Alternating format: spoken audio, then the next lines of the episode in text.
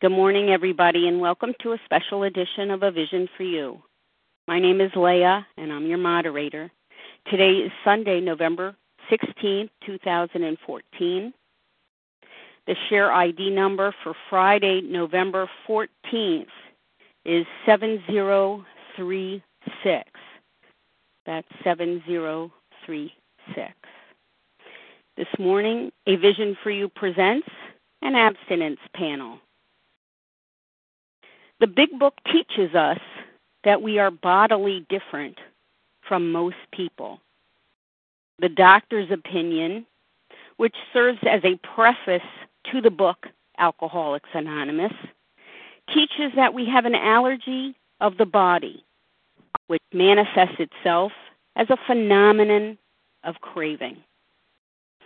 An essential part of the beginning of the recovery process is the separation from those foods and eating behaviors which cause our cravings which overpower us.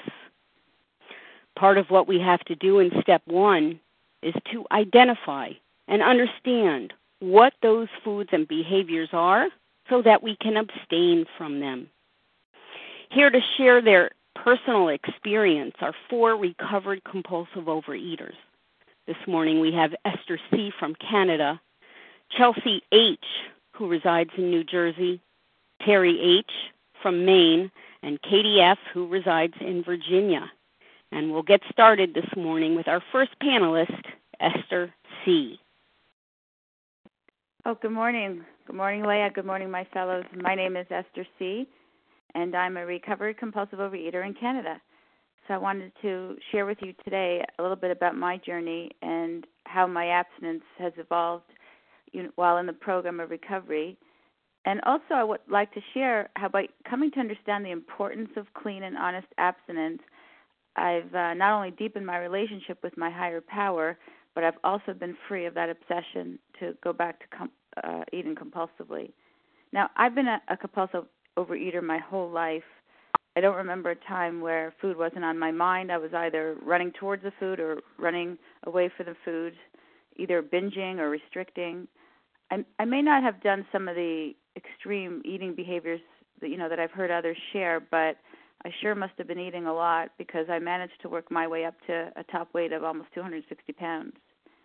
Finally, in April of 2007, I came to Overeaters Anonymous in a pretty bad state, but it was actually a good state because at that point I was desperate and willing. So the be- meeting that I ended up in um, was a group in Overeaters Anonymous that had a specific food plan, and basically there, uh, you know, my sponsor had a little booklet, and she would tell me what my binge foods were, and not only did I have to abstain from the binge foods listed in this booklet, but if my own sponsor had particular binge foods, I couldn't eat those either. Now, at the time, I didn't see how these one size fits all food plans could actually hinder the recovery process, and I didn't understand about really what my allergy was, and I was not directed to the big book or any of the chapters in the big book, which would help me understand my allergy. Um, but even though I was technically abstinent, according to my sponsor, I was still doing a lot of strange things with my food, and I was using still using food to regulate my moods, um, you know, to get that ah feeling. But I'll, I'll talk a little bit more about late, about that later. Of course, I wasn't concerned about any of this stuff because I was starting to lose weight and I was feeling good and I was buying new clothes and you know what? The the body feels much better as it sheds excess weight and I'm not stuffing it with junk. But that's not recovery. I could get that in any diet program. That's just one of the gifts, you know, some of the gifts of a healthier body. But I'll tell you, while I was enjoying this pink cloud stage, I I was not, you know, worried too much about anything else. I was and I had a very very long pink cloud stage. This this lasted for a couple of years. But unfortunately, I hadn't done the step work properly. Had had not done it out of the big book and I wasn't recovered. So eventually, that mental obsession reared its ugly head, as it's always going to do, right? Um, I started feeling hungry again, even though I had enough food on my food plan. Um, I started to argue with my sponsor, to arm wrestle with her about changes I thought I needed to see my food plan, maybe to add more food. And again, although I was technically abstinent and obedient most of the time with my sponsor, I was still doing a lot of things with my food which I thought were a little bit compulsive.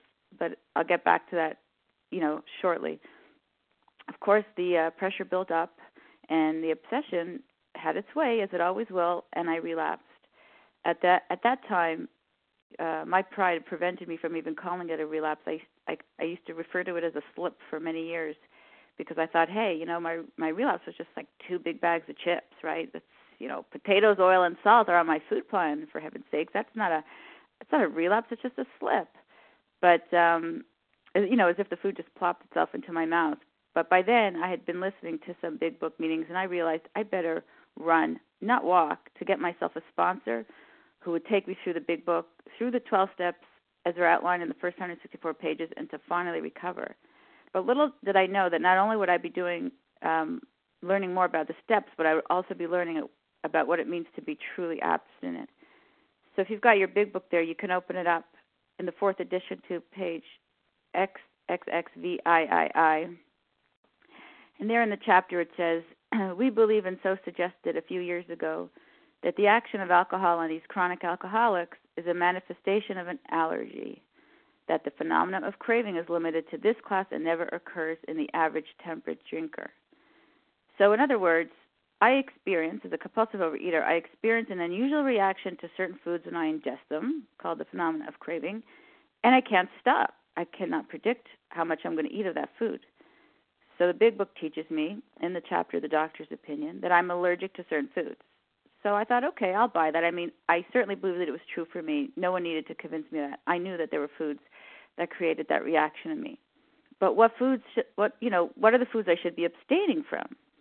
How do I know which are, are those foods? So if you go further down in that page, same page, further down, last cha- uh, last paragraph there's an, a great line there, my favorite line in the big book. Men and women drink essentially because they like the effect produced by alcohol. So that was new information for me, and that was very important information because it taught me that I don't eat compulsively because my mother underfed me or overfed me, or because my parents did or didn't tell me they loved me, or because I was too pampered or too strongly disciplined. It's also teaching me that I don't eat food because I like food. I don't really like food. Look what food was doing to me it teaches me that I eat certain foods because of the effect that it has on me. The effect that it has on me. I don't like cookies. What I like is what cookies do to me. They do something to me that cucumbers never do to me. I feel good when I eat my binge foods. I feel better when I eat them. So, which foods am I going to eliminate from my food plan? What are going to be called my binge foods or my trigger foods? It's going to be those foods that have that effect on me. And when I started to examine all those foods and to list them, I started to see a pattern of food ingredients in all those foods. And so those are the foods that I need to eliminate. So the first thing my sponsor taught me to do at that point, when we were reading the doctor's opinion, was to, you know, get out a piece of paper, you know, draw a box, and she said, start listing in it all the foods and food ingredients that I don't eat. So that's what I did. And in order to help me identify some of those foods, because um, I've been doing many years of eating, she gave me a few questions that I could ask myself that would help me articulate which foods that those might be. Number one, she said, which foods do I run to first for comfort? Number two, which foods have I tried to control? Number three, which foods am I constantly negotiating over? Right? The foods, yes, I should have it. No, I shouldn't have it. Yes, I should have it. No, I shouldn't have it. And number four, which foods are actually substitutes for foods I really want? And for me, that was a lot of like diet type of foods, you know, diet ice cream, diet candies. So then my sponsor said to me, let's create a nutritious food plan with any foods you want as long as it's not the ones in the box. So now I've got a tangible list of my binge foods, and there's no room for forgetting and no room for not being sure because it's all there on paper. So I learned to create a food plan right? And since I'm eating to nourish my body and not eating to regulate my moods, this is very important to create a food plan, right? Because I can't just say, like everybody else, I'll eat when I get hungry. Because to me, every emotion looks like hunger, right? How else did I get to 260 pounds if not by eating only when I was hungry, right? So that's why I have a food plan. And to me, the word plan implies that before I eat, I've decided what I'm going to be eating and my personal opinion is that should be a written plan because it's a lot harder to forget or to break a, a written commitment than it is a verbal commitment. So when we use the big book as our compass for abstinence and recovery, we're all unified on what the problem is and of course what the solution is.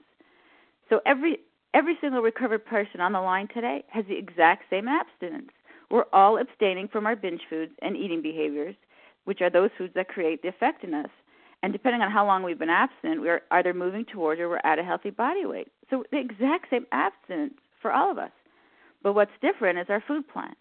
Since we're all physiologically different, different ages, stages of life, and genders, and so on, our food plans are going to be different. I've always felt in the few short years that I've been in OA that it's been, and in the reading I've done of their history, we have our own history book, that always been characterized by food fights. Always arguments about what is or isn't abstinence, you know, the my way or the highway type of thinking. And so many of the splendor groups of OA are are identified by their one size fits all food plans. I mean, you can read all about that in our history book. And many of these food plans draw on teachings or dogma from all these outside enterprises. But I say we can be unified um, on what abstinence means if we just open our big book. And I'll tell you another reason why these one size fits all food plans didn't work for me. As I mentioned before, I was still doing funny things with my food. I'll give you an example. I remember asking my sponsor way back when, when I was in that that particular group, if I could eat the skin on a chicken. She looks at the booklet. She goes, "Yeah, you could eat the skin on the chicken." And I thought, "Great." I went out. I buy a rotisserie chicken. She said I should eat a quarter of the chicken. So I look at the chicken. I picked out uh, approximately a quarter of that chicken, but the parts that I like, lots of skin, the real crunchy parts, and I ate it. And of course, I didn't, you know, want the rest of it because, you know, didn't have the exciting parts that I was looking for. So I fed that to my family. Next time, go back out, get another rotisserie chicken, you know, cut it up so like I'm getting about a quarter of it. And when my sponsor says to me, "Are you abstinent?" I say, "Yeah, sure, I'm abstinent." I remember um, very same program, I used to abuse sweeteners like crazy. Um, I went to the dentist once, and uh, and because I was having jaw problems, he says, "Do you chew gum?" Yeah. How much? I don't know, four or five packs a day. Four or five packs a day. He says cows were built to have their mouths moving open and shut all day, not humans. That you know, and why was I eating gum all day? Because I just needed to constantly have that burst of sweetness, you know, in my mouth. Because I was allowed to have the sweetener, so I did, right? Because I didn't know what else to do with myself when I wanted to eat. And another thing I used to do is eat foods that created a lot of bulk in me. Lots of lettuce. I would eat um you know, like these little soy nuts, salted soy nuts, you know, one at a time, slowly taking sips of water in between. So by the time the end of the meal came, and it usually took me about a half hour to get through all that, I was feeling bloated and stuffed. My friends, there is no sponsor out there who can know which foods or eating behaviors create this sensation in you. I felt that I needed to be sensitive which to which what foods create that effect in me, what what foods or eating behaviors make me go, ah, this feels good. You know, a brand new member may not notice some of these subtleties at the start, especially if they've been binging, you know, for a long time. You know, if it was someone new, I would say I would say to them start with a basic, you know, nutritious food plan. But, you know, I you know, but but at a certain point and over the years I began to be sensitized to to sensations when I was eating and which foods turned me on. Anyways, by the time I finished the steps and was recovered, I had a relationship, you know, but a very new one, but it's still a relationship with my higher power.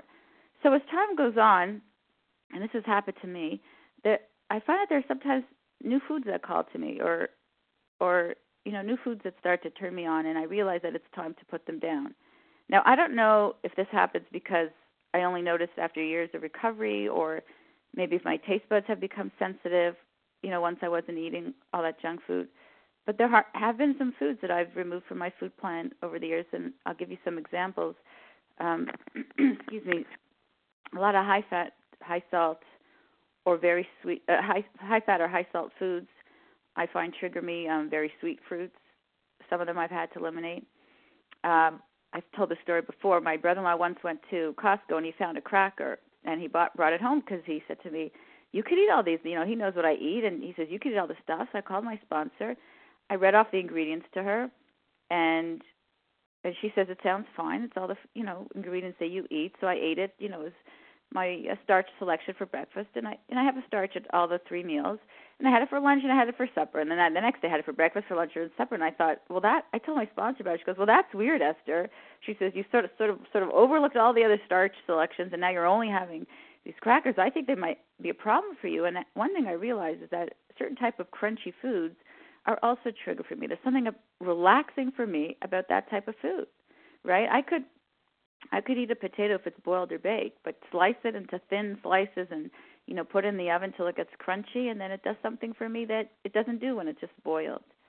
So I'm not suggesting everyone go home and you know remove all these foods from their food plan, but only that as we become more spiritually sensitive, I sensed which foods start to call call to me And this is where I found that the one size fits all backfired for me because number one, I was already feeling deprived being on a food plan and not recovered, especially since I had to eliminate all these binge foods that didn't trigger me.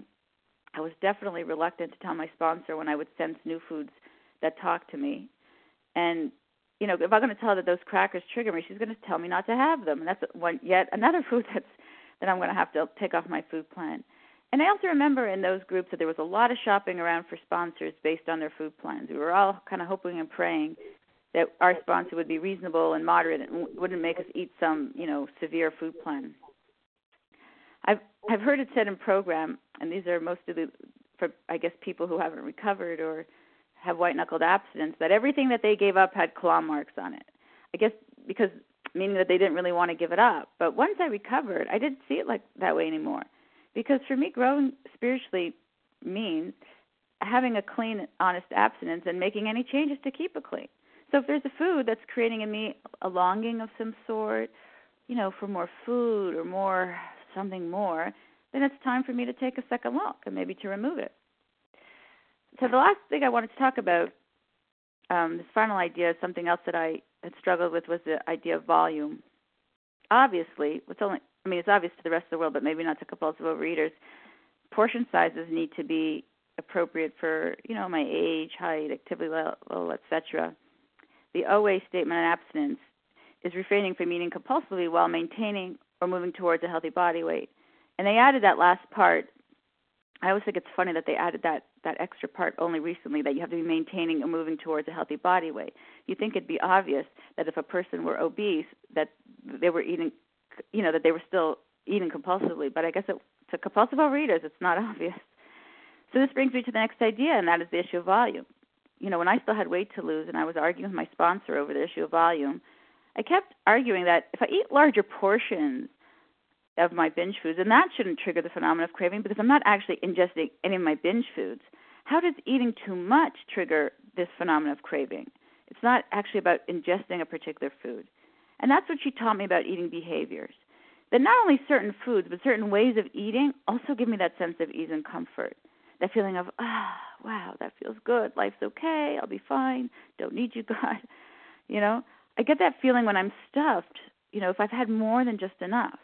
So volume is a problem.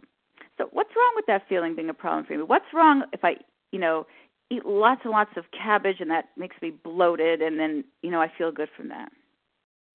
Because if I'm overeating, meaning like eating more than food that my body needs, that that means that the food is doing something for me besides nourishing my body. Right? If I'm eating more than my body than my body needs, so that extra food, that feeling of fullness, that stretch in my stomach, however you feel it or sense it, that's giving me my sense of ease and comfort. And if that's the case, I'm not going to be able to throw myself into the arms of my higher power if I've got some other eating behavior that I'm leaning on to make me feel good. And this would apply to all eating behaviors that give me that effect. It could be volume, it could be eating my entire day's worth of nutrition, you know, in tiny, tiny, tiny small meals so that basically I'm eating all day. For me, those types of behaviors could include, you know, reading while eating, reading while driving, while standing, or, or eating the first part of my meal as I'm preparing the rest of my meal. I mean, I could find a dozen ways to zone out with with food, but to be technically abstinent. And you know what I've been learning slowly is that I try to live life one day at a time as a recovered person, and I do my best every day to deepen my relationship with my higher power. I learned of a, a very deeply spiritual and what I think is a godly state called enough. Enough is a new place for me to be. I always lived in a state of not enough or, or more or too much. My resentments and my fears that I examined in step four showed me that my biggest complaint about life was that I didn't have enough of the things that I wanted, whether it was food, money, respect, validation, whatever it was, never enough. I almost killed myself at 260 pounds trying to get more and more and more out of life. And I was doing the same thing with food. I was afraid that if I wasn't stuffed at the end of the meal, then if I didn't feel that stretch in my stomach, that I would starve, I would die. And I've met so many people in program who are terrified of putting down the volume, or they're technically abstinent, right? They're, I mean, they're at a healthy body weight, but they make food choices that offer them the possibility of getting stuffed at meals. Um, you know, I've met people who got to have tons and tons of liquid at every meal. I know I'm used to do this. I used to add a lot of water to my oats So it would like grow and grow and grow, and then eat it with a tiny little spoon, so that just like you know that good feeling would go on and on forever. I get calls for people who who say that they're still overweight and they don't know what to do with their food plan. So if I say, well, you know, why don't you, you know, if you're overweight, maybe you could, you know, you know, trim your your food portions a little bit overall. And they're like, oh, I don't know, I'll be so hungry. What's going to happen? I, you know, I say, but if you're overweight, you're not hungry, right? The body tells you when you're hungry because the body shows it. And of course, I'm talking about otherwise healthy people. So for me, volume triggers that phenomenon of craving, like the gambler or the debtor or any other addict who isn't addicted to a substance but rather to behavior. For me, eating too much or being too full, that sets me off. So it's a behavior that's got to go. And not only do I get to enjoy a healthy body when I'm not eating too much, I'm not being triggered by the food. And that, that longing for that way of eating is gone. And I maintain that neutral attitude towards food that we that we read about on page 85 of the Big Book. This is not taking the tiger out of the cage three times a day business. No, no, no, no. That was white knuckled abstinence. This is we are neither cocky nor are we afraid. So a clean and honest abstinence and the daily spiritual practices allow me to be in the best possible situation, you know, state, the best possible vessel, the best Esther I could be, so that my higher power could fill me with His power, which I so desperately need to be recovered one day at a time. It allows me the possibility to contain His light and to reflect that light to everyone I meet. And for me, this is what recovery is, and I bless you all with it. And with that, I'll pass. Thank you. Thank you, Esther C. Now I welcome panelist two, Chelsea H. Thank you, Leah, and good morning, everyone. My name is Chelsea H., and I'm a recovered compulsive overeater for today. Grateful and um, to be here to share my experience about abstinence and to explain why today, since March 16 of 2013, my understanding of abstinence is black and white, very clear. And when shades of gray do come in, I have a skill set now to deal with it so that it's not hanging out there taking my abstinence from me or allowing me to lose my abstinence. So identifying my substances, my behaviors, developing a plan of eating, making a commitment to my abstinence, developing a plan to do the 12 steps, and then actually taking all 12 and carrying this message and making it an integral part of my life is all part of my abstinence. Because as it says on page 53 in the big book, that when we became alcoholics, crushed by a self imposed crisis, we could not postpone or evade we had to fearlessly face the proposition that either God is everything or else he's nothing. God either is or he isn't. What was my choice to be?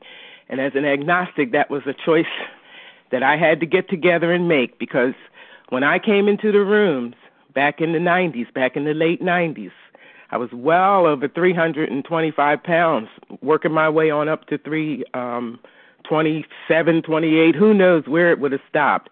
but I was of agnostic temperament. So I, from the very early on, was resistant to portions of this program. But I came in through CHOW, which is um, another sect of OA. It's another thing of OA, and as was shared just a moment ago, there's a lot of different factions. At any rate, I too was given a plan of what I was supposed to eat three meals a day with nothing in between but sugar free gum and soda, diet soda. would it, thank God I sugar was not my main thing. Uh, fat and salt and stuff is. I'll talk about that a little later, because uh, I, this kept sending me back into the food, and I did not know why at the time back in the 90s when I came in. So anyway, I was only reading um, the OA literature at the time, the, the commentary. I call it the, the OA 12 and 12. I refer to as the commentary, just like the AA 12 and 12 is the commentary on the big book, the 12 Steps. It's someone's, um, you know, recounting or bringing into light their perspective on what has um, taken place over a period of time, or working with the steps and what their results were. So at any rate I was able to lose weight. I lost like about 90 pounds, only to find 110 because this every time I lost weight, I would gain it back. Again, I had no knowledge. I didn't know what I didn't know. So I yo-yoed in the rooms. I yo-yoed in the rooms for a long time on these different food plans, as was shared earlier, and tried to um, successfully tackle this thing. But it just it each time I failed. I failed utterly. So fast forward, 2004 comes around, and after years of practicing bulimia, because I had learned bulimia when I was working in the casino industry, and I thought that was the cure all to be all because my background includes a culture of eating being equated with love. For example, our Sunday dinners, and I've shared this before, where these meals were banquets large enough to, you know, we had so many foods we could have fed a small country just off of one day's meals and a separate table for drinks and all. So the culture of eating equated with love was my initial entry point. From the time I can ever remember, food was a part of uh, my life and overeating it as well. So learning to purge was um, to me a gift because I was taught um, as we could drink, the more we um, eat, the more we can drink. So that was a dynamic, a vicious cycle for me that just ran throughout my life, chasing my tail, trying to drink more and eat more, drink more and eat more. And when I learned purging, I thought that was that's the panacea. That's it. And then when laxatives came into the fold, oh man, I've arrived. I had arrived. But little by slowly, things got worse, incrementally. I, some of it I didn't even recognize was happening, but little by slowly, it started getting into where I was totally out of control. So we're in 2004 now. I said fast forward to that because my eating at that point took on uh, industrial size uh, proportions, and I was going in a vicious cycle to the point to where all I wanted was the food. And as it says in the doctor's opinion, which was cited, men and women drink essentially to get that effect. So the effect of love, which I equated with food, I chased for many, many years, many, many years, all to no avail. So on March 28th in 2004, I got well abstinence. At the time, it was a white knuckle abstinence, and um, found that I was um, not only white knuckling it, I put down um, to, in March 2004 uh, on the 28th. I put down the liquor and I put down the food. I had actually gone to a, a OA slash AA combo meeting, and the, these uh, the people in there were suffering from both addictions. So the big book was used all the time because up until this point, the OA 12 and 12 was the book that I was using, and I knew it. I was studying it and knew it pretty well. But then I got introduced to the big book and I really started to bristle because again it was all this stuff about God, God, God, God and this, this, then praying and all this stuff and all I wanted to do was eat. I wanted to eat and not suffer the repercussions. And that wasn't happening for me. And I would stay absent for a couple of maybe sometimes even a, a year or two. But it was all white knuckle and I was angry to be around. I was you know, I was very short fused um, restless, irritable, and discontented, which is what the doctor talks about in the doctor's opinion. So anyway, I would describe my abstinence at that time as stuff like um, my food sloppy. Uh, oh, I'm not purging today. I'm not eating sugar. Sugar wasn't a problem for me, so of course I could throw that out there. I didn't talk about the other stuff that I was eating, all under the banner of white knuckle abstinence because I did not understand, like what it says on uh, Roman numeral 30 of the doctor's opinion, that um, entire abstinence was required. The only prescription that Dr. Silkworth offered was entire abstinence. I was nowhere close towards entire abstinence. So my food was imperfectly abstinent. Oh, I heard that many, many times and have used that many, many times. So anyway, I spent years in and out of relapse and not being able to like they talk about on page 24 and there's a solution at certain times to bring into my consciousness with sufficient force the memory of the last binge, the last humiliating event of my pants splitting because by that, this time I'm well up into a size 24 tight, squeezing in, grateful that they had stretch clothes, But at some point, I would put on black pants, and it was funny because I heard somebody say this once. They turned gray. I was stretching them so far and refused to get anything bigger because I thought that I could handle it and I would lose the weight again. But it wasn't happening for me. It went on and on and on. So running around stark raving abstinent. So then, how did I get to where today that for me the abstinence is crystal clear? Well, on March 16th, of 2013, looks like March is my month, I uh, saw what I call my three Ebbies. I went to a We Agnostics Big Book panel.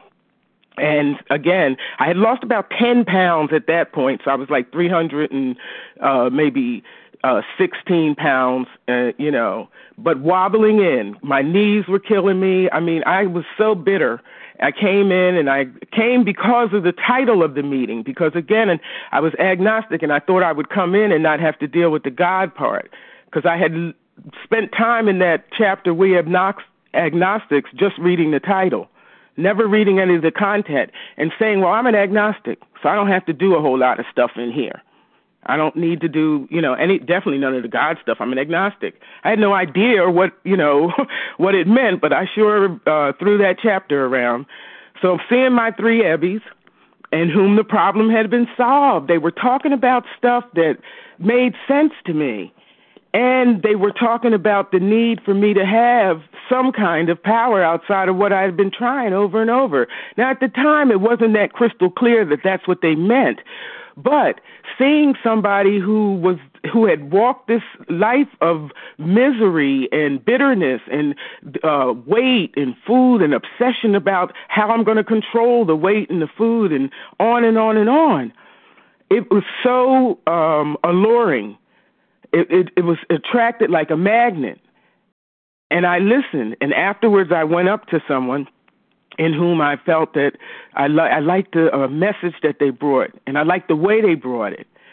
And I um, got to work with this individual to guide me through the text. And um, just like the book says, I accepted the um, plan outlined in the book. It says that on Roman numeral 31 in the doctor's opinion. I accepted the plan, but I took action on my acceptance. And then I got results, and then I knew. But before I could do any of that, I had to get the food down. The food had to be put down. And then the guy that took me through the steps had me email my food daily. That was something I hadn't done. And it wasn't so much to police my food, it was done so that in my opinion, this was the result for me. It was done because it taught me how to be honest and how to be accountable. Very elusive traits for me. But it taught me how to kick in and be responsible. And I did that. And I actually went and got help because I had no clarity on what abstinence was at that time. And I had no clarity on what it was to eat to have any kind of real food plan because, again, I had been given the way that I should eat, and it wasn't working. So anyway, I go to a professional, to somebody who was actually familiar with compulsive overeaters, and I was able to get some clarity on what it is to actually eat uh, proportions, you know, portions of things, and to actually understand for my body, my age, what do I need to do to get healthier and to get towards a healthy body weight and in the bargain to not eat any of the foods that will cause the phenomenon of craving in me. Okay, so I get this information and I get a plan from a professional along with what vitamins and stuff I should be taking and I post it on my refrigerator and I follow it to the letter and uh do exactly what's said there. I walk through the process with my guide, doing exactly what I'm told. The food was down. And again, I've got results. Each chapter we went through, I started getting results. So it became more and more paramount that I stay abstinent. Because then at that point, while it wasn't 100% crystal clear what my abstinence would be, I knew that I wasn't triggering anything to make me want to eat again because I was not having that phenomenon of craving. Now, I had other mental things going on that I had to eventually learn how to get the skill set to deal with that too, because my mind at that point, we were walking through the process, was still chattering and carrying on and screaming and yelling about something actually being done this time about this compulsive overeating. Oh, gee, I thought that you were going to go back again. Come on, what is this? You mean you're actually doing something? Go get a bite to eat, girl. No, it wasn't doing that. It was screaming and yelling that time, but I wasn't giving in that time. So what I would do is whatever chapter we were working on, my guide and I, I would investigate more. I would fill my mind with recovery rather than trying to listen to the monkey chatter. Because when it came up, I knew it was coming up. And I said, well, let me go find an audio to listen to. Let me read about, okay, we read uh, the doctor's opinion. Let me go check out about the doctor. What about the doctor? Let me check about that area. How did he come to those terms? You know, just filling my head with recovery, keeping my head in the book. And at that point, I began little by slowly to come into finding out that, you know what? This is kind of cool. I'm, I'm feeling really more and more relaxed. And then as I moved through the steps and I went through four through nine, and again, doing the work, actually doing it, actually becoming engaged and invested in my own recovery, the food started getting more into the peripheral part of my life. And because I wasn't triggering the allergy, because I kept it really simple to what I was given to eat by the nutritionist, and to um, stay within those realms. Very simple during the beginning. I um, was able to stay abstinent, walk through this process, have my awakening, and then I knew. And when I woke up, because I'd been asleep thinking I was awake, I was delusional. When I woke up, I realized that those delusions that I had, that somehow I was going to be able to beat the game, that somehow someday it would be different for me, the delusion that um, that it talks about on page 32 in the big book about how I think I'll be able to eat like other people, that was smashed to bits, to smithereens. And also the whole idea that I could wrest satisfaction.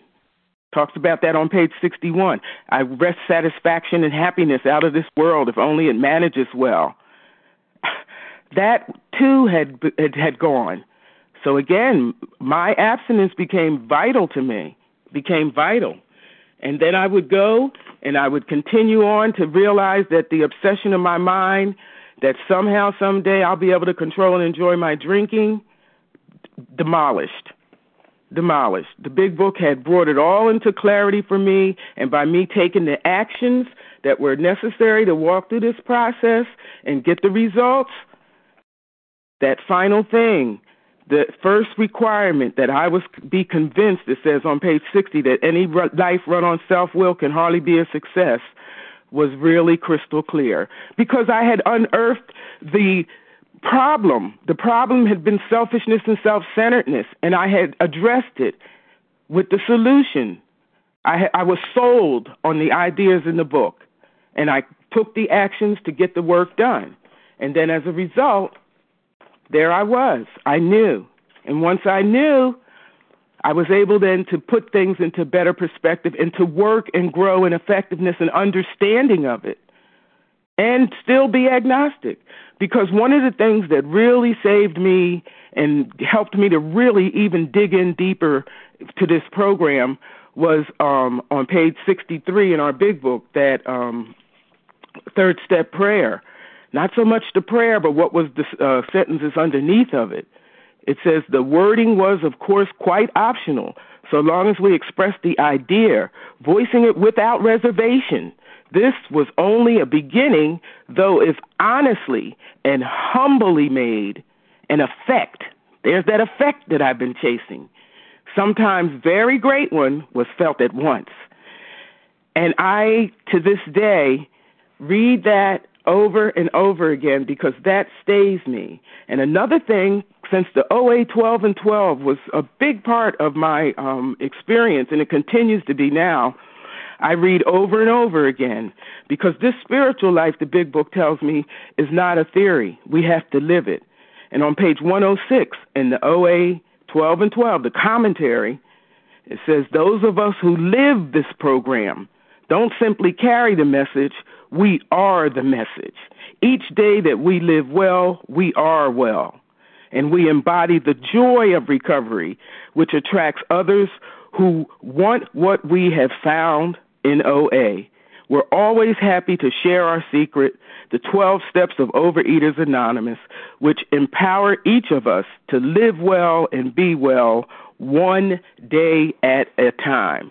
So those two things to me marry up and they allow me to do what the big book says I will come to do, the promises that it tells me to love thy neighbor as thyself. I'm starting to more and more understand what that means. Love and tolerance is our code. That's our DNA. So by me living the 10th step promises, 84 and 85, those pages, I get to experience the ninth step promises one day at a time, one meal at a time, one act of service at a time. And little by slowly, I grow in a different way now in effectiveness and understanding of my purpose which on page 102 it says is to be at the place where I can be of maximum service to whatever the source is greater than myself and others about me. Being other centered is to me where God lives as I understand God. I pass. Thank you, Chelsea H. And we now have panelist number three, Terry H. Welcome. Good morning. My name is Terry H. I'm a recovered compulsive overeater from Maine, and I'm so grateful to be able to share my experience with the doctor's opinion and, um, and thank the other other panelists for being here with me today. Um, so, so my story with the doctor's opinion, um, it really, I just, I, it just says it all for me. Um, I came in, my story, you know, our stories are different when we, you know, we all get here for the same reason, but um, my story, you know, I came in in 2000 not knowing about the allergy of the body or or the obsession of the mind and I was handed a food plan and I stayed on that food plan. Um I really didn't know what my binge foods. I just knew that I wanted to stop eating the way that I was eating. So I was handed a food plan and um I was on that food plan. I stayed with it uh I you know stayed on it for 3 months and um but I was not working the steps and I decided to um uh you know, I stayed on for 3 months and I was working the steps and what happened for me was after those three months, not knowing what my pr- real problem was, you know, having the, the, the twofold disease, the allergy of the body and such to the mind, I picked something up off that food plan, and it took me to a four-year binge. Um, so when I came back, that was in, in the year of 2000, and so when I came back in 2004, which is my abstinent date, um, July 10th, 2004, I came in, I came back beaten to the pulp, and um, what happened for me was I had um that desperation, like um you know, just knowing that I couldn't continue to do this because I was killing myself. So I, I found a big book guide and um we sat down and you know we started going through the doctor's opinion and and what it explains, you know, for me in the doctor's opinion doctor's opinion it says, you know, why does the doctor's opinion what does it what does the doctor's opinion say about abstinence? So on page 30, which a couple of the panelists have already hit on, um, you know, um, XXVI on page Roman numeral 30, uh, XXX, um, it talks about the classifications of the alcoholic. Um, so, you know, they talk about the psychopath, the one who is unwilling to admit that he cannot take a drink, um, uh, the one who believes that after a time they can drink again, uh, the manic depressive type, and the one who is entirely normal except when drinking. So, you know, the doctor goes on to say that, you know, all these and many others have one symptom in common. They cannot start drinking without developing the phenomenon of craving. This phenomenon, as we have suggested, may be the manifestation of an alley which differentiates these people and sets them apart as a distinct entity. It has never been, by any treatment that which we are familiar, permanently eradicated. The only relief we have is to su- suggest entire abstinence. So, um, what I learned here was, you know, the average temperate eater are always able to control how much they eat.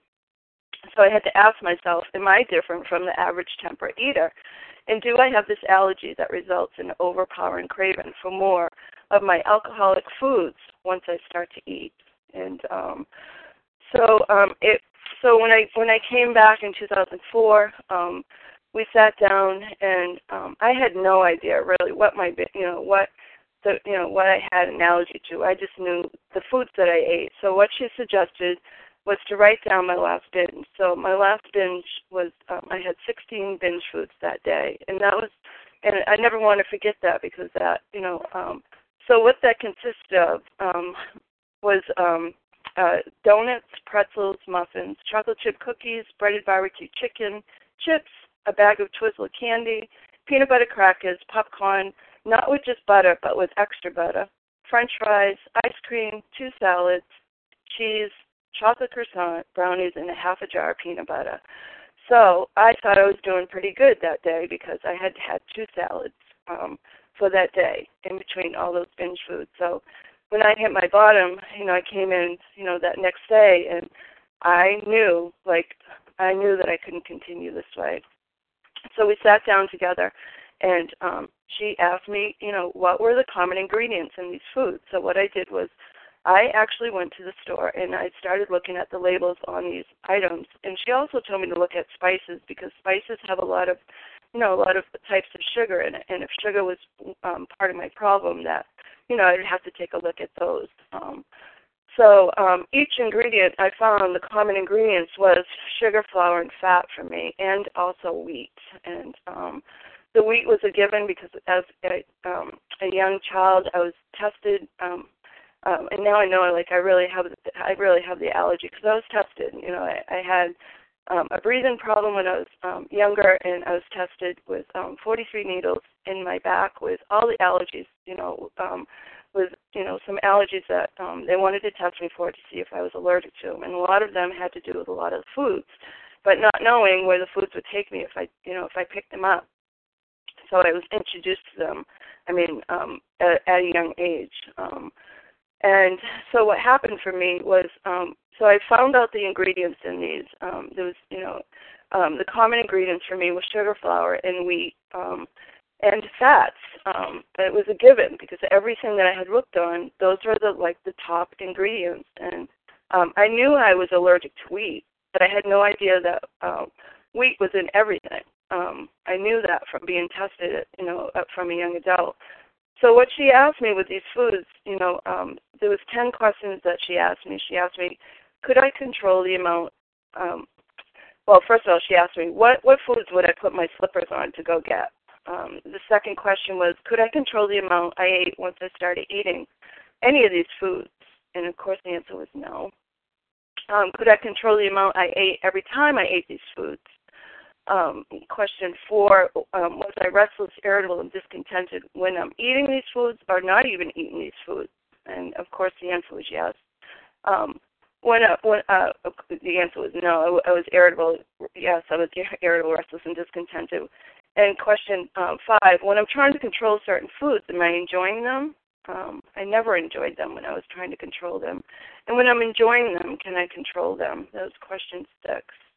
Um, question seven was there anything that anyone could have said or done that would keep me away from eating these, these alcoholic foods in the past? And the answer was no. Um, I had tried many times. You know, I, I, I once you know asked my daughter to, you know, if she saw me eating, you know, chips, to you know say something to me, and you know, um, it just never worked. Um, so question um, question eight, you know, once I start eating these foods, does my mind tell me to stop eating, or does my mind tell me it will be okay to continue to eat? And um, uh, so, so the next two questions that was asked: Do I believe a physical craving would occur if I were to eat these foods? Um, and I knew because um, these were the foods that I would go to every day. Um, and the, the last question was: Was quantity a problem for me? So I had to get honest with with with that question because I knew like I had overeaten all these things to some point. But she also asked me, you know, um, uh, would I overeat even if it was abstinent food? And of course, the answer was yes, um, because I I am all about more. Um, I think I have a more button installed in me, and um, you know, and I'm all about the more. So, um, and it would be dishonest uh, for me um, with any any kind of qu- quantity. So, for an example, you know, um, if and I've tried this. You know, in the first first time I came in for the 90 days, you know, I I uh, you know they said I could have an apple, and which was fine. I had one apple, but um, it wasn't just one normal size apple. I would go to a you know whole grocery grocery store and um, look for the biggest apple um, because they said I could have one apple. They didn't really say you know what size apple. So I was all about the more.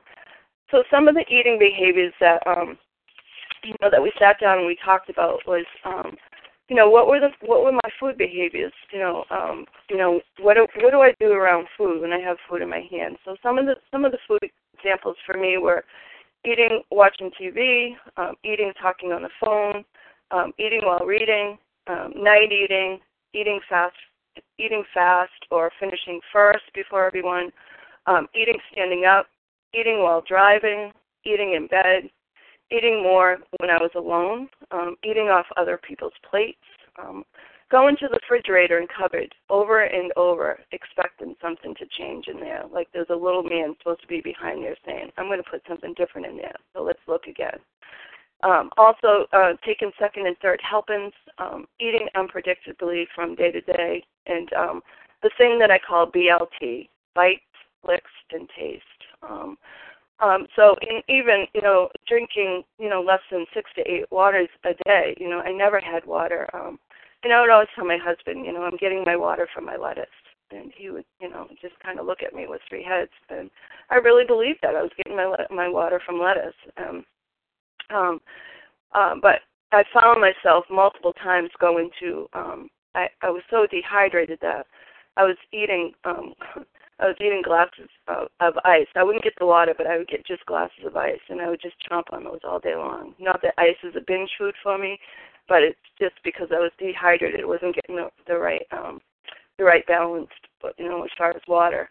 Um, so why why is separation necessary before we work the steps? So on page XXVI on page 26, it talks about in four places. It talks so it's um, it's page 26 down the bottom, the last sentence, and it says. It is imperative that a man's brain be cleared before he is approached as he then has a better chance of understanding and accepting what we have to offer. So this tells me I have to emerge from the fog of my last binge before I can, um, you know, so, so that I'm clear-headed and that I can, um, you know, go on in, into my recovery. So the next place it talks about the separation is on page XXVII, which is uh, Roman numeral 27 at the bottom, directly across from that um, paragraph that I just read, it says, of course, an alcoholic ought to be freed from his physical cravings for liquor, and, and that often requires a definite hospital procedure before psychological measures can be of maximum benefit. So this tells me that quitting is not my problem because I was always able to quit. You know, I, I had been on multiple multiple diets, and you know, um, you know, I had quit. You know, having done it many times. But my problem is you know, that I can't stay quit. That's my problem. So, um, so this allergy when it's going on, it just it it compels me to to um, go to more. So um, on page XXXI, Roman numeral 31, eight, eight lines down from the top, um, it says, following the elimination of alcohol, there was found to be no permanent brain injury. He accepted the plan outlined in this book. So this tells me, you know, I put down the food, I have to put down the food, and then I get to pick up the steps because I'm clear headed, and then I can have a spiritual awakening as a result of these steps. So the last place it talks about, you know, why separation is necessary, um, on the same page, um, uh, Roman numeral 31, uh, 10 lines up from the bottom, it talks about, it says, you know, following his physical rehabilitation, he had talked with me in which he frankly stated that he thought the treatment a waste of effort unless I could assure him, which no one ever had, had in the future, he would have the willpower to resist the impulse to drink.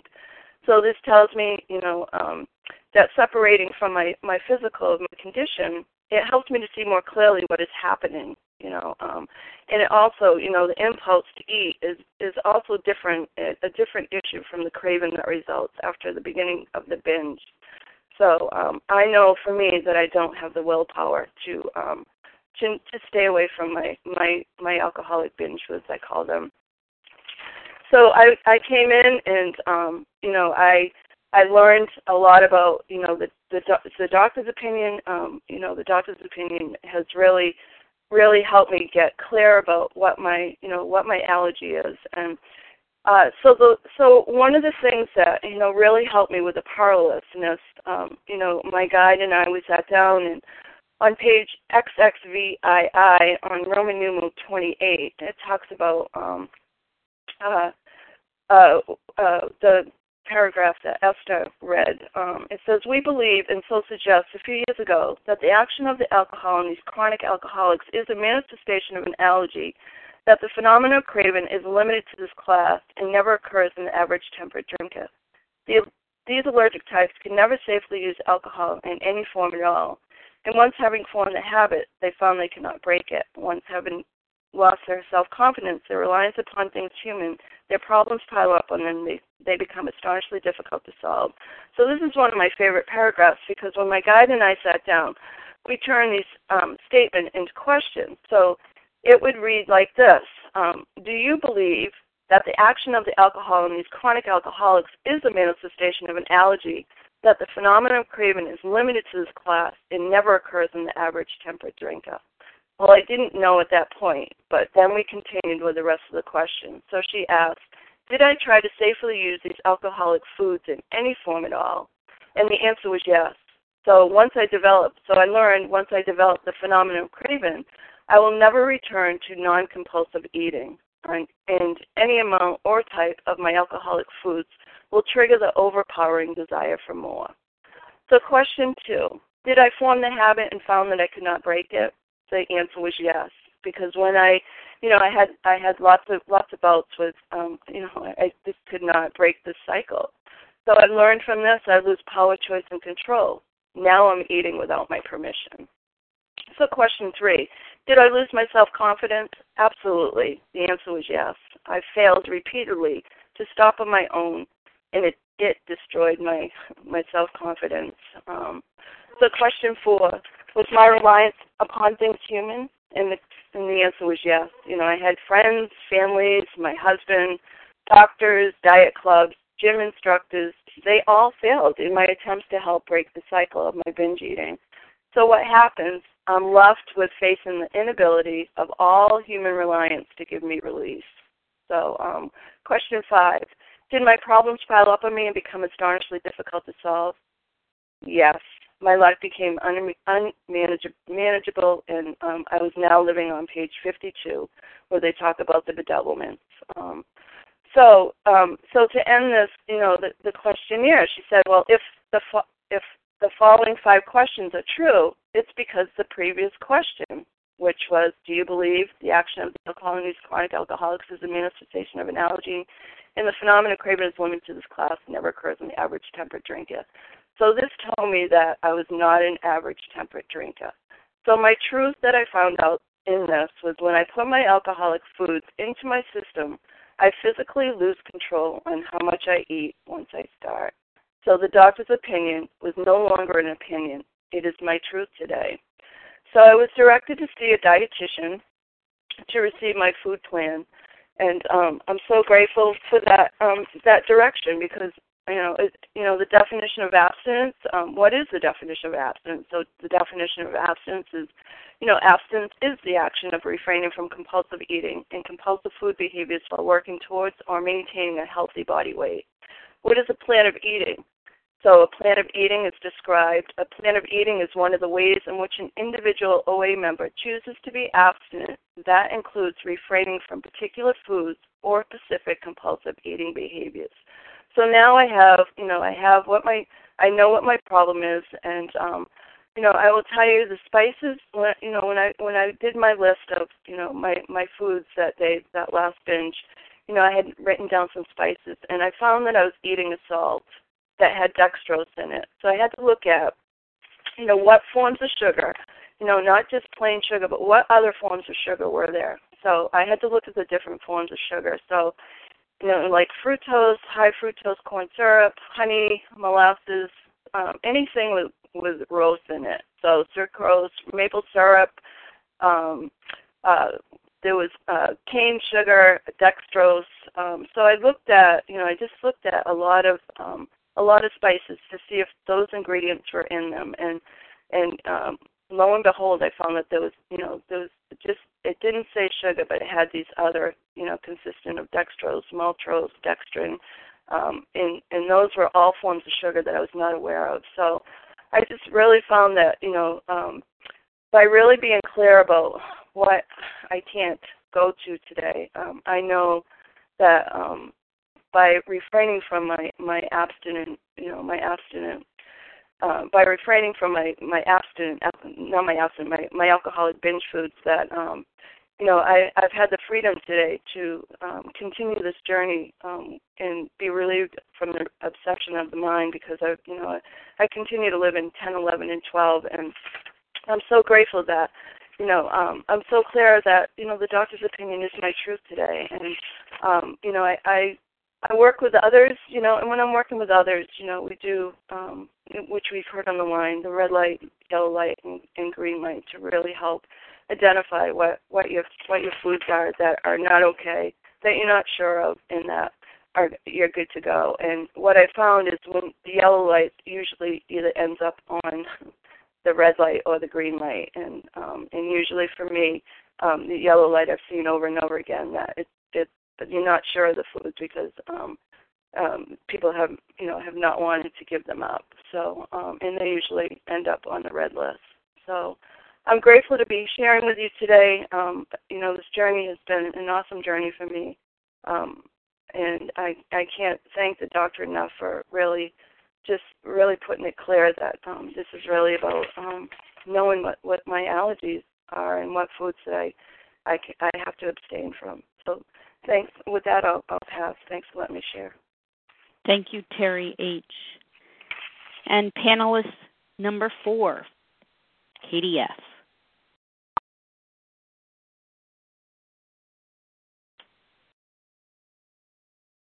Star one to unmute, Katie. Good morning. This is Katie F., a recovered compulsive overeater in Virginia.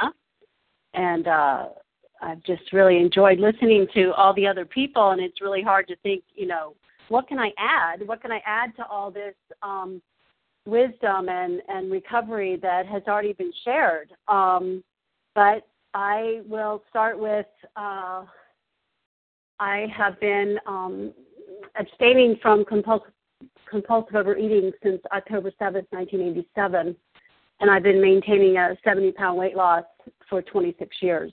Um, so prior to that, I spent, you know, the first 27 years of my life trying to prove to myself that I did not need something like this drastic program and that I just needed the perfect food plan and then I would be fine. Um, and what happened was uh, this doctor's opinion, you know, spells it out so well exactly what kind of person I was because um, it says on XXVIII, um, these allergic types can never safely use alcohol in any form at all. Um, and then it goes down to say frothy emotional appeal seldom suffices. Well, that is pretty much where I lived. I lived in frothy emotional appeal thinking that my situation was unique, that, you know, my living situation, my working situation, everything that I was in was unique. And so while you all had all these great ideas about what you had to do, that just was not going to work for me. And so what had to happen is I had to surrender to the fact that I could not eat like other people ever. And, you know, I have to say that when I came in and I did surrender on October 7th, I didn't know what I was signing up for. I did not have one notion that I would be still abstinent 27 years later because I still thought that all I needed to do was to lose some weight and then everything would be okay and that it wouldn't, you know, this just would not bother me anymore. But as I studied the doctor's opinion, as as I have lived this journey, I have found that you know this is a progressive disease. So unlike, you know, a normal diet where after you've lost the weight, you get to loosen up on what you do, and you get to eat, um, you know, just a little bit different, and you know, you can rest, um, you know, not be so uh, uptight about it. Well, I am not uptight about my food today, but I have not let up on what I do. I do the same thing today that I did when I walked in the room. And actually, I'm much more honest, I'm much more clear, and I'm much more um, willing to do whatever I have to do for my recovery. Now, the difference is I have come to uh, the land of recovered, as people call it, where the promises have come true in my life. And so, as it says on page 84, um, I'm going to read this whole section because this is where I live today. I have put down the food. I still weigh and measure my food. I still call in my food every day. I call in food changes, and I eat. Um, I do not eat any of my binge foods, which some of those binge foods, um, you know, are things that other people get to eat. Uh, but as other people have described already this morning, you know, that combination of fat, flour, and sugar, well, there's certain foods that just are too high in fat and too ooey gooey for me. And I cannot honestly, you know, I just would never be satisfied with the amount that a person could have, so I do not eat them at all. Um, and I am perfectly happy with them. Uh, it says at the page, bottom of page 84, and we have ceased fighting anything or anyone, even alcohol. For by this time sanity will have returned. We will seldom be interested in liquor. If tempted, we recoil from it as from a hot flame. We react sanely and normally, and we will find that this has happened automatically. Well, I just want to stop here and say, yes, this has happened automatically with my food. That I do not fight. I do not think about, you know, that Thanksgiving is in however many days from now and they're going to be having, you know, foods that used to be my binge foods and how am I going to get through that and I better make sure that I have exactly what I want in my favorite foods because, you know, otherwise I'm going to be tempted. I don't live that way. But I do have to keep working this program on a daily basis because my sister or my niece or my whoever could get on my nerves and I could fail to be living in a spiritual fit condition. And that is the kind of thing that causes people to go back to the food because they are so worried about the food, they're not thinking about their spiritual condition.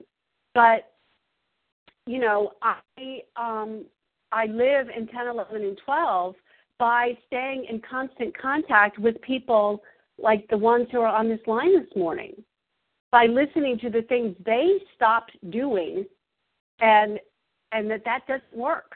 It doesn't work to graduate from this program and to think you know well it's thanksgiving or i'm busy or i have a new job or i moved or i'm pregnant or i have babies or i you know am tired or i the traffic was terrible or it's snowing or uh, the electricity's out all of those things I have lived through days on end. You know, living by myself, living with a lot of people, living with, you know, people who get on my nerves, living with, um, you know, disappointment, living with death. All of those things have happened in my life, and I am still able to stay recovered because I continue to work this program. So it says, We will see that our new attitude toward liquor has been given us without any thought or effort on our part. Just comes. That is the miracle of it. And so what I'm saying is, it's not, uh, you know, someone, I did get a food plan from a nutritionist, and it saved my life. But I'm not on that same food plan today.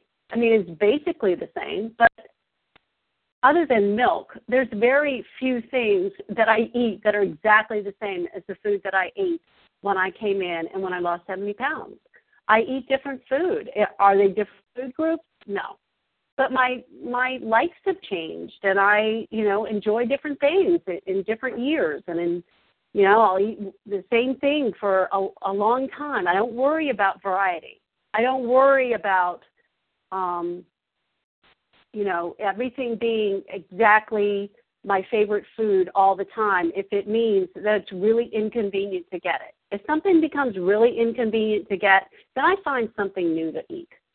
You know, these are the kind of things that can um, really trip people up. And, you know, I have so much life today in between my meals, whereas before my I lived for my meals. I and I, you know, when I came in, as um, someone shared, you know, they remember their last binge, and I am very grateful that I do too, because I had been in OA for six years, and I had just was the chronic slipper. I was the chronic, uh, you know, three weeks of abstinence, then a slip, or uh, just lying to myself and everyone else about the fact that I was abstinent when really I wasn't because I was, you know, doing all these behaviors that people have described where I was really binging on abstinent food or I was eating so much volume that it was, you know, it was just ridiculous to call it abstinence, but I did until I finally actually slipped and had a binge and a relapse that lasted for almost a year. Uh, so that time period, I remember like it was yesterday.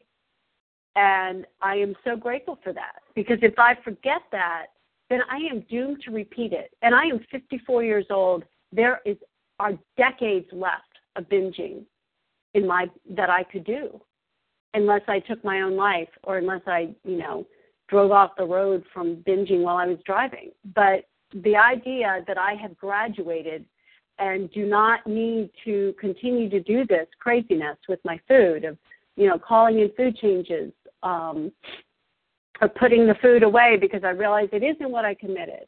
I mean, that may sound like craziness to someone who is looking to be free, but I'm telling you, I feel free, even though I do those little things because to me it is the way that I stayed connected to my higher power by being honest. And if I'm not willing to be honest about whether I'm having, you know, a banana or strawberries, then where am I headed? You know, so I use that as a barometer of what um, is is the uh, honesty in my life today. And so I want to continue reading this because really is where I live. Um, we are not fighting, neither are we avoiding temptation. We feel as though we have been placed in a position of neutrality, safe and protected. And I just add to that one day at a time. I don't, I'm not safe and protected, you know, back in 1988 when I, me, I met my goal weight and then that's the end of it. Um, we have not even sworn off. Instead, the problem has been removed. It does not exist for us. We are neither cocky nor are we afraid. That is our experience. That is how we react so long as we keep in fit spiritual condition. So, the fit spiritual condition for me is that I continue to look at my behaviors. And I, you know, I, I, I reread the doctor's opinion right along with everybody else on a vision for you.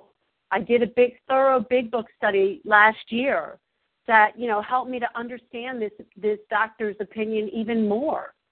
You know, there's constantly more to learn. It is not a once and done.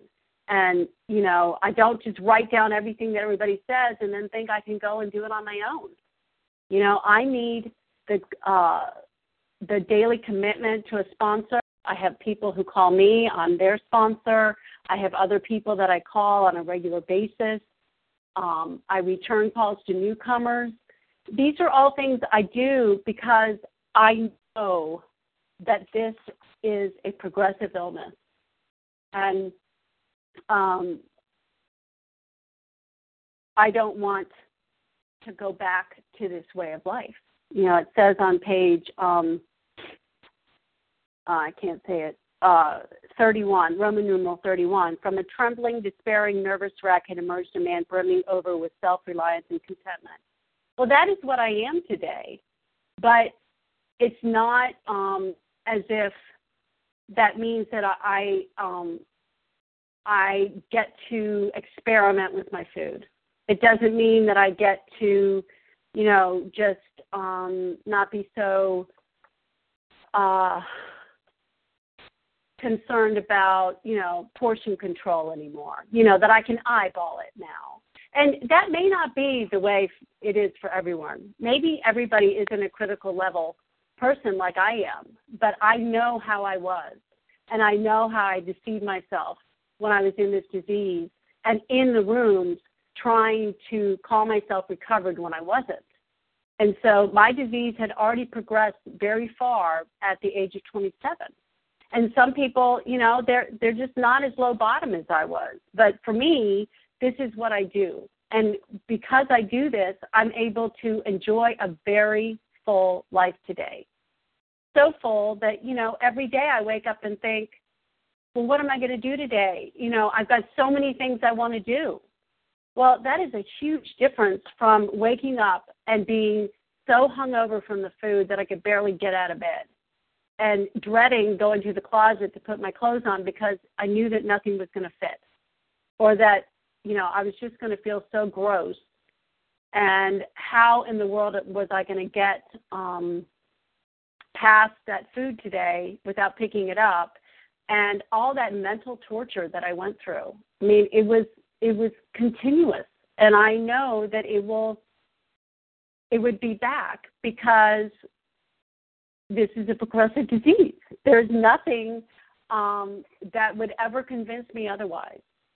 And i have plenty of people in my life that i talk to and i hear about and i see and i've known for decades who have tried that experiment and it doesn't work. So i'm just going to finish this. Um, it is easy to let up on the spiritual program of action and rest in our laurels. We are headed for trouble if we do, for alcohol is a subtle foe. We are not cured of alcoholism. What we really have is a daily reprieve contingent on, the maintenance of our spiritual condition. Every day is a day when we must carry the vision of God's will into all our activities. How can I best serve thee? Thy will, not mine, be done. These are thoughts which must go with us constantly. Where we can exercise our willpower along this line all we wish.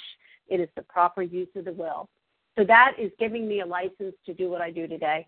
I get up in the morning, I get on my knees, I ask God to please direct my thoughts and my actions. Does that mean I'm perfect? No. This morning, first thing after I did that, I had to send a text to my sister asking for uh, forgiveness for the way I had talked to her the day before or what we had talked about. And, you know, I am not perfect, but this program allows me to, um, you know, just do what I did yesterday, do it again today, and then this whole world has been opened up to me. I have, you know, almost 20 year marriage that has been beautiful. Um, I have healthy kids who could care less about food. I mean, they like food, but it, they're not like me. And I am able to continue to carry this message to people because I keep working it. So I just would like to uh, end there, and I hope that people ask questions. With that, I'll pass. Thank you, Katie F, and thanks to all our panelists this morning Esther C., Chelsea H., Terry H., Katie, of course, thank you very much for your time this morning. All contact information will be given at the conclusion of this recording. And before we open the floor for questions, let's remember a few things, please. That uh, OA takes no position on outside issues. That our panelists shared their personal experience as it relates to the text and do not represent OA as a whole. And please, let's not veer too far off the track here with questions that are geared to specific foods and specific food plans. Perhaps those types of questions are best suited for a one on one conversation because we do all differ in the kinds of substances that cause cravings for us. So let's keep that in mind. And we'll now open the floor for questions. Please press star one to unmute and identify yourself, please.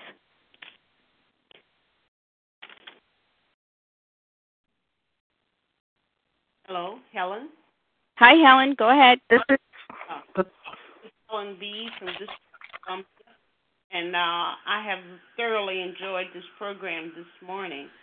And I have questions. Uh, I have special health issues, and I take medications that uh, makes it difficult for me to lose weight. And I've been looking for a professional. I know Chelsea mentioned professional help, and uh, Teresa uh, Terry talked about uh, questions. How can I find either a nutritionist? Now I have a food plan because I have health issues that has been approved by a nutritionist. But there's no one that's going to do the kinds of things that I have met that's going to do the the questions and I have a sponsor and uh, I have not gotten the list of questions that Terry mentioned uh, in order to guide my plan. Uh, how would I go about, or any suggestions in looking for a guide that could lead me uh, in the directions I need to go? I had felt I was abstinent since January, and I'm happy because I have not gained weight. I have not lost any weight. So I'm at a critical level would you please, anyone uh, that can give me some information on finding a person? Thank you, Helen. Would any panelists like to address Helen's question?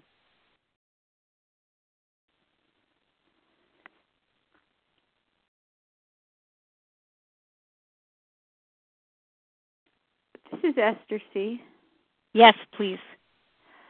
If someone has a medical condition, I don't normally have anything to say about that because I don't have a medical background, and it's not my place to decide. But and if a, a particular drug is, you know, per, has the effect of keeping a person at a at a raised body weight, then again that's out of the um, you know scope of what we do in the 12 step room. Um, but uh, you know, if if, if you have a a sponsor, or even if you sit down with yourself and say, you know, is all this weight that I'm carrying, and I don't know how much that is, is that all because of the drug, or could I be doing something different? And as long as your doctor approves of of any changes you make, then you could experiment in that way. I mean, I don't know if shop unless you I don't know if shopping around for a particular type of sponsor would would help you, but although I would bounce those ideas off, you know, with someone who is recovered.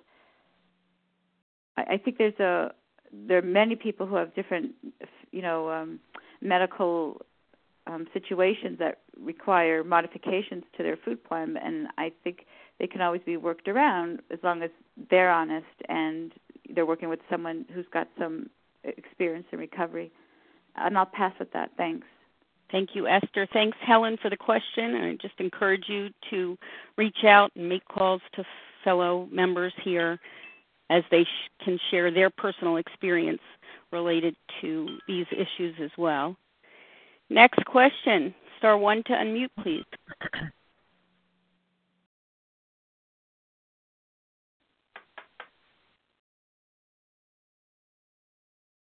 Sue G. Sue G, your turn. Thank you for your facilitation and thank you so much for this panel. Beautiful. Um, so it got me thinking. This is my thought, my personal thought, that, and, and I think you bore it out in all of your shares. Abstinence is a process that starts with a food plan.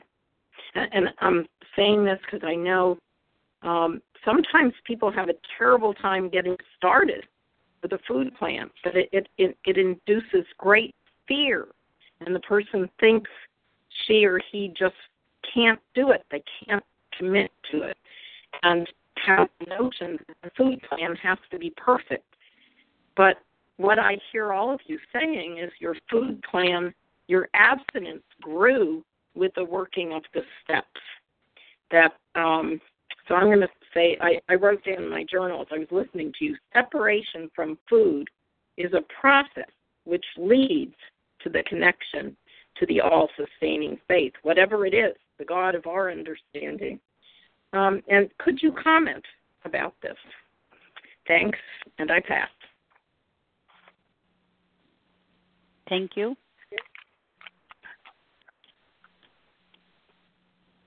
I'll share to that, um, Leah. Thanks, Chelsea. hmm For one thing, my experience was about getting started. One of the things I had to do was stop. By stopping, I was able to actually get started on the work. By that I mean I had to stop doing what I was doing because it wasn't working. And at that point, it meant in relationship to the food, I had to put everything down, all the food. And I had to keep it very, very simple because I was unclear about this whole idea of being honest around it. I, this was not my experience to be honest around the food. And also, I identify them.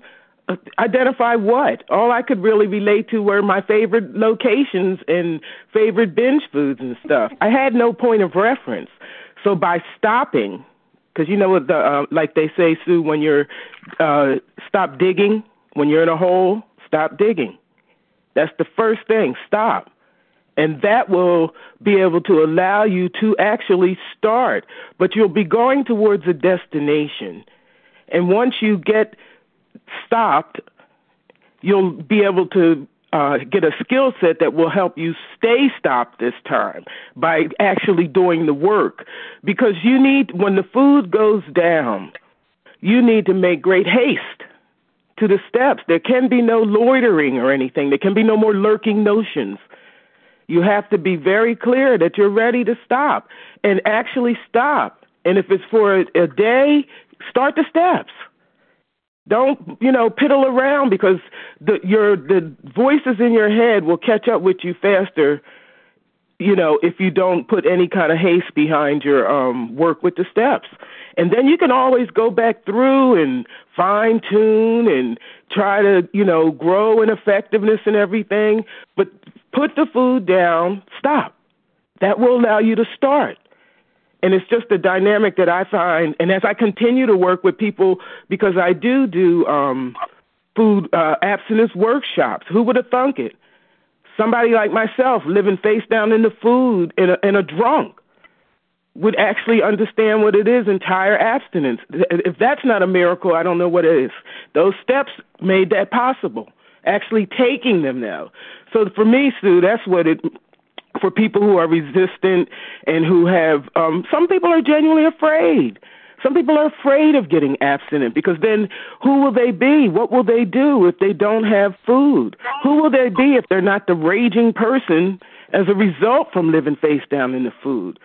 So my experience and um gratefully is that these steps make it possible to get that neutrality around not only the food but just in life so that you can flow yourself in your own stream and not have to eat your way because you can't manipulate other people's stream of life you know? So that's what i can share with that sue. Thanks for the question. Thank you.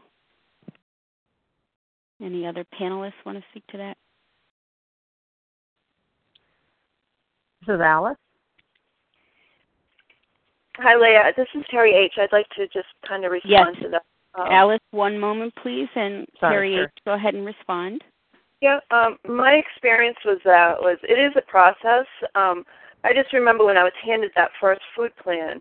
Um, you know, it was a good start for me, and you know, of course, I started losing weight. But what happened for me when I did go to a professional, which I really, you know, recommend because um they really know they're you know they're in that field. And when i went to professional i was not getting enough of certain certain foods that i needed um you know so it was really good um to get another perspective because it's like i don't know how to eat so how would i expect you to know how to eat? So when i'm getting someone else's food plan it may work for them but it may not necessarily work for my body type. So um that's where it really changed for me. I went to professional and um, you know, we really got what I needed for my body, and it, it it's been working ever since.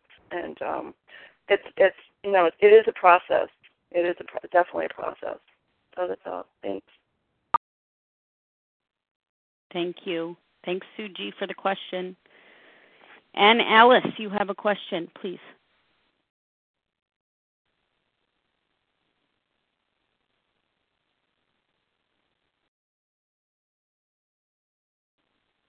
Alice, star one to unmute. Thanks, Leah. Sorry for jumping in earlier. Um, I I want to first say, you know, I love the surprise factor of the of not knowing who will be speaking on these special editions. It drives me crazy not knowing, and I love it because today it's like it's like opening birthday presents, you know. And today I love all my four presents. It's like you know Esther, Chelsea, Terry, Katie. Man, I must be in a place of really open-minded listening because I just everything just was so so rich for me this morning. My question is. um and it comes out of this. Um, what I, I, um, what I didn't hear this morning, and it's okay, it just wasn't people's experience, is is around um, the manifestation of of my disease in anorexia. Um, that's it. It comes out in that with me um, severely, and um, in terms of being abstinent. Abstinent is my process. I am I am way to measured abstinent. You know, follow food plan, all that is good. But I know for me, um, there's extra um, extra ways. Oh, what am I trying to say? Um, there's more to my abstinence than what comes around the compulsive overeating and bulimia that I like to ignore. You know, there's there's um I'm the part of my disease, the anorexic part, plays a big still keeps me from being totally free. It it does. I can look abstinent, but in my head I've got voices, and um, I'm usually embarrassed. Um, and my disease wants me to be embarrassed to talk about these things to other people. You know, to talk about the food and food behaviors um, that are in my head. Um, my question is, um,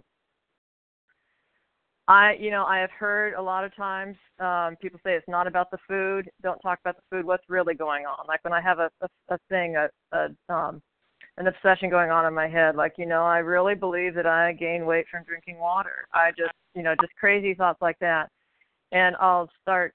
And I don't. And some people tell me it's really important to talk and talk when these thoughts come in your head you call someone and you talk it out and you talk and you get it out and you make sure that people let you say it. And other people say, um, no, you don't need to um, indulge your disease in that talk. Um, so I'm always I'm always confused, you know, because I feel like I want to witness to these thoughts, these these terrific thoughts in my head, and yet I don't want to feed into them by by obsessing, by you know talking to people about them, writing about them. If one of you could just um, share some insight or experience on that, um, I just get really confused around that part. And that's I pass. Thank you, Alice. Any of the panelists address that? Katie. Katie, go ahead. Hi, this is Katie F. And you know that is what I was talking about with um, that I continue to work this program in all areas. You know, in my particular um, way, I was taught to um, well, I guess the word is accountability. I'm accountable for my actions. Um, and I write every day, and I read that writing to my sponsor. I write gratitudes every day. Um, you know, while I was losing weight, I weighed myself once a month. On maintenance, I weigh myself once a week. I have a, a window or a range where my weight is, and if I get above the range. I, you know, have to um, drop something. If I get below the range, I have to add something. It's a five pound range. I usually live in the middle um, of that range. And I exercise, but I, you know, talk about my exercise. I commit my exercise. I bookend things. So, you know, and I am sure that people get sick of hearing about, you know, the different issues I have had over the years with a boss or, you know, my stepchildren or my husband's ex-wife or whatever is going on in my life right now at the time. Um, but I do definitely talk about my stuff. You know, I definitely that's what I'm talking about. That I have not graduated where I think that um, I should be above having to talk about these things. Now, sometimes it is embarrassing, you know, that I have to bring it up for the hundredth gazillionth time, and that you know uh, my children's messy rooms are on my nerves again, you know, or whatever the thing is. But it is um, that's what this program is for. And you know, do I share that stuff with a newcomer? Do I share that stuff with, you know, someone who's calling me because they're in a desperate place? No. But I do have enough people in my life who know me that I don't start from ground zero. I don't have to explain to you that I have four children. Two of them are stepchildren. One of them lives here. and One of them lives there. I work at a law firm, and I, you know, live on a farm. And I, my husband, blah blah blah blah blah, and all these things. That there are four or five or ten people who know well enough that I can call them up and say, "Hi," and they'll say, you know, if I was going through a really difficult time yesterday, they will say, "Well, how did that go?" You know, but if I'm not willing to be honest and humble enough to share that crap with people, um, then I go back to the food because that's what it was all about for me. It was all about secrets and pride and embarrassment and shame and remorse and guilt. And, you know, I live in trust, surrender, acceptance, and honesty today. And yes, there are certain things that I, I never have to talk about again. They don't bother me anymore. But that doesn't mean that something new doesn't come along. And if you know you have anorexic tendencies, then you know there's people out here who will talk to you about that and will help you to move through it to the other side where you no longer you know that's not your no anymore you know and you can look back over your shoulder and say oh my gosh, it's been two years and I haven't, you know, had a anorexic whatever it is. And with that, I'll pass. Thank you. Thanks, Alice, for the question. Who's next with a question? Star one to unmute. This is Anne Marie. Anne Marie, go ahead. This is Sharon in Colorado. And then Sharon. Go ahead, Anne Marie. Good morning, Leah. Thank you for your service. Thanks to all the panelists also. My question well, I heard um, Katie uh, speak of this, but I didn't hear uh, Esther or um, the, the, other um, Terry or um, I can't think of her name. I apologize. Um, do you continue?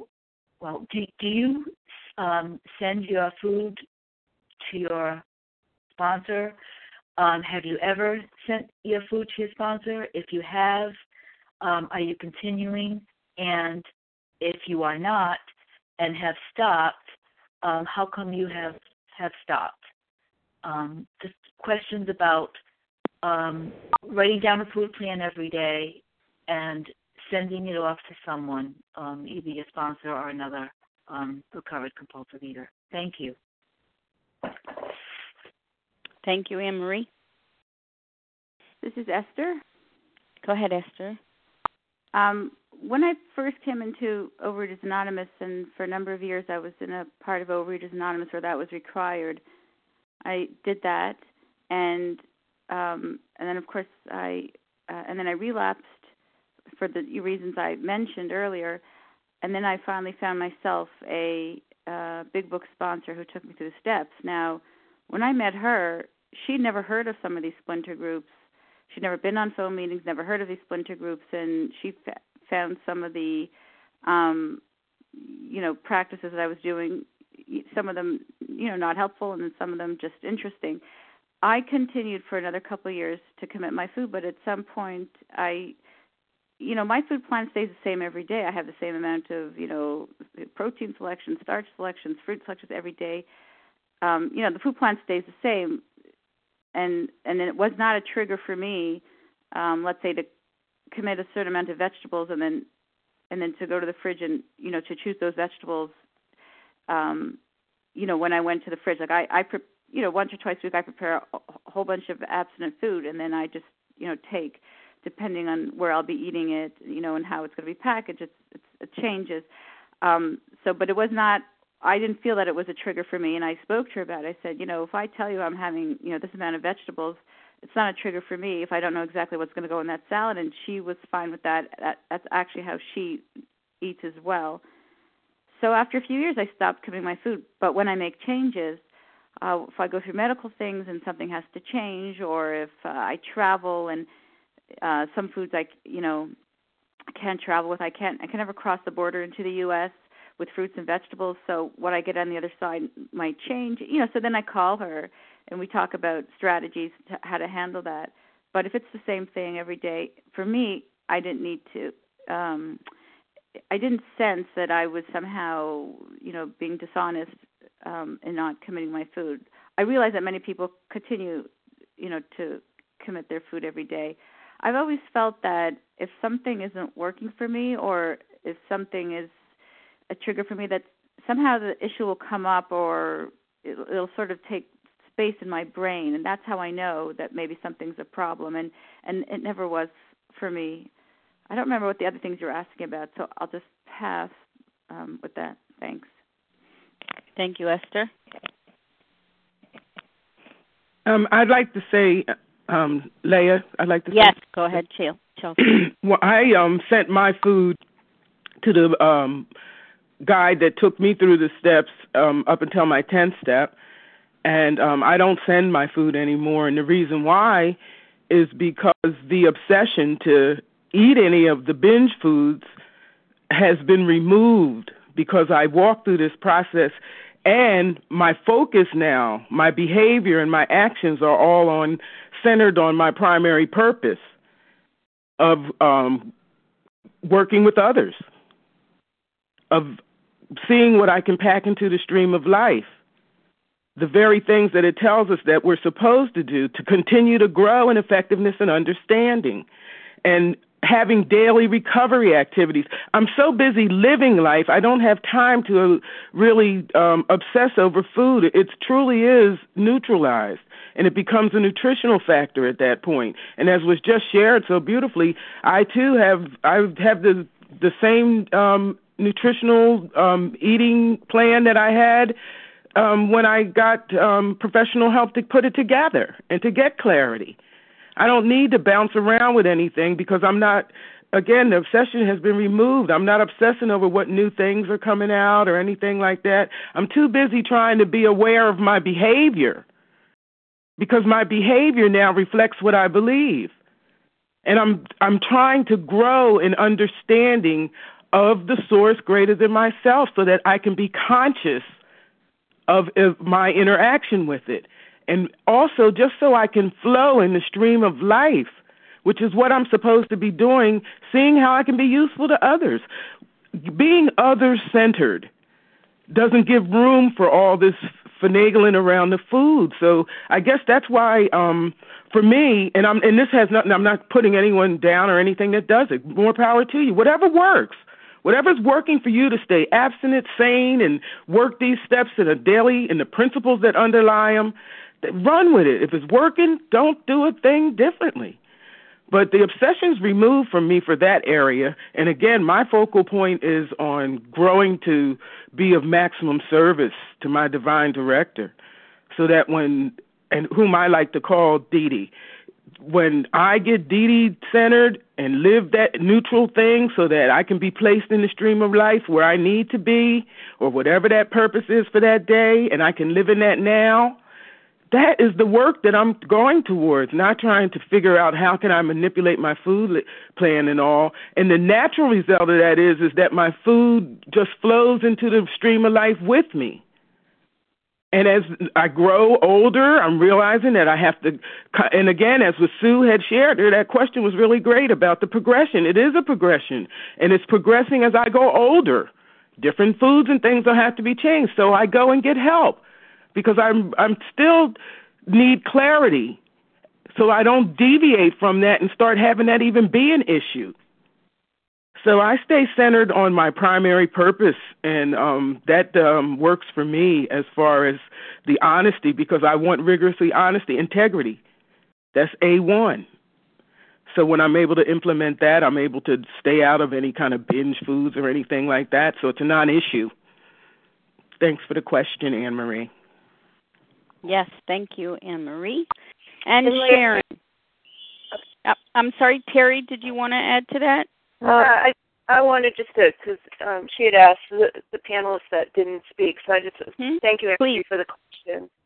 Um, and yes, I do. I, I am accountable to somebody on a daily basis, and that works for me. And it, it's not about um, it's not about relying on that on that person, but it's also I like the accountability accountability to my uh, to my program, so that you know I get accountable to God in the morning, and then I get accountable to another person um, with my food plan, and there's a few other things that I do for my program, and then you know I go out and help others. So that's what that's what works for me, and um, uh, it's just it it cuts down the monkey chatter about you know um, you know am I being honest or you know eh, or do I have any you know because it, it for me it's like I, don't need the wiggle room. I don't need the wiggle room. So to be accountable to someone else, I just I turn over my food and I'm done. I don't have to think about you know, food is not an issue for me. I can go, like Chelsea said, just go and work with others, help others get out of self. But I've done that piece. I've I've turned it over, and um, it's like I'm just turning my life over in all areas um, today. So yes, I do. Thanks. Thank you, Terry. And thanks again, Anne Marie, for the question. And now we move to Sharon. Sharon, you had a question, please. Yes, thank you very much, Leah. Uh, this is Sharon H. in Colorado, recovered compulsive overeater, and thank you so much, all four of the panelists. I've just gained so much insight and taken a lot of notes. And the one thing that I wanted to ask is that to is it Terry with a T or C with or Carrie with a C? I couldn't understand which. That's Terry with a T. Terry, thank you. Mm-hmm. Okay, and uh, Terry, my question was I wrote down the questions. You said you had five questions, and I'm I'm working with someone going back with them through the doctor's opinion, and I thought the questions that you shared were really great, but I missed one of them. I do have. Do I try to safely uh, use these foods in any form at all? Do I form the habit and then can't break it? Do I lose my self confidence? Do I believe that uh, human reliance could keep me sober. And then there was one I missed. Um, and could you share that again? Sure. Um, the the fifth question was, did my problems pile up on me? Astonishingly difficult to solve. Okay, great. All right, thank you so much, all of you. It was just uh, so uh, inspiring, and and uh, and I thank you all for your time and your service. Pass. Thank you, Sharon, for the question. Thank you to all who posed questions this morning Helen, Sue, Alice, Anne Marie, and Sharon. And of course, thank you to our panelists this morning Esther C., Chelsea H., Terry H., Katie F.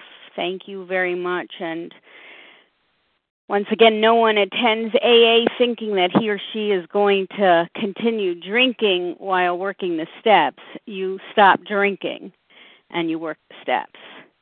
So, what about in OA? Is that OA's message? And uh, that we need to stop compulsive overeating and do anything to separate from our foods uh, before embarking on the program of recovery. So, hopefully, this panel has been helpful to all those on the line this morning, and we'll close in the way we always close our meetings, and that's from page 164. Our Excuse book me. is meant to be suggestive only. We realize we know only a little. God will constantly disclose more to you and to us. Ask Him in your morning meditation what you can do each day for the man who is still sick.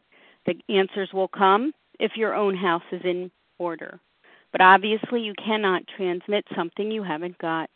See to it that your relationship with Him is right, and great events will come to pass for you and countless others. This is the great fact for us. Abandon yourself to God as you understand God. Admit your faults to Him and to your fellows. Clear away the wreckage of your past. Give freely of what you find and join us. May we shall be with you in the fellowship of the Spirit, and you will surely meet some of us as you trudge the road of happy destiny. May God bless you and keep you. Until then.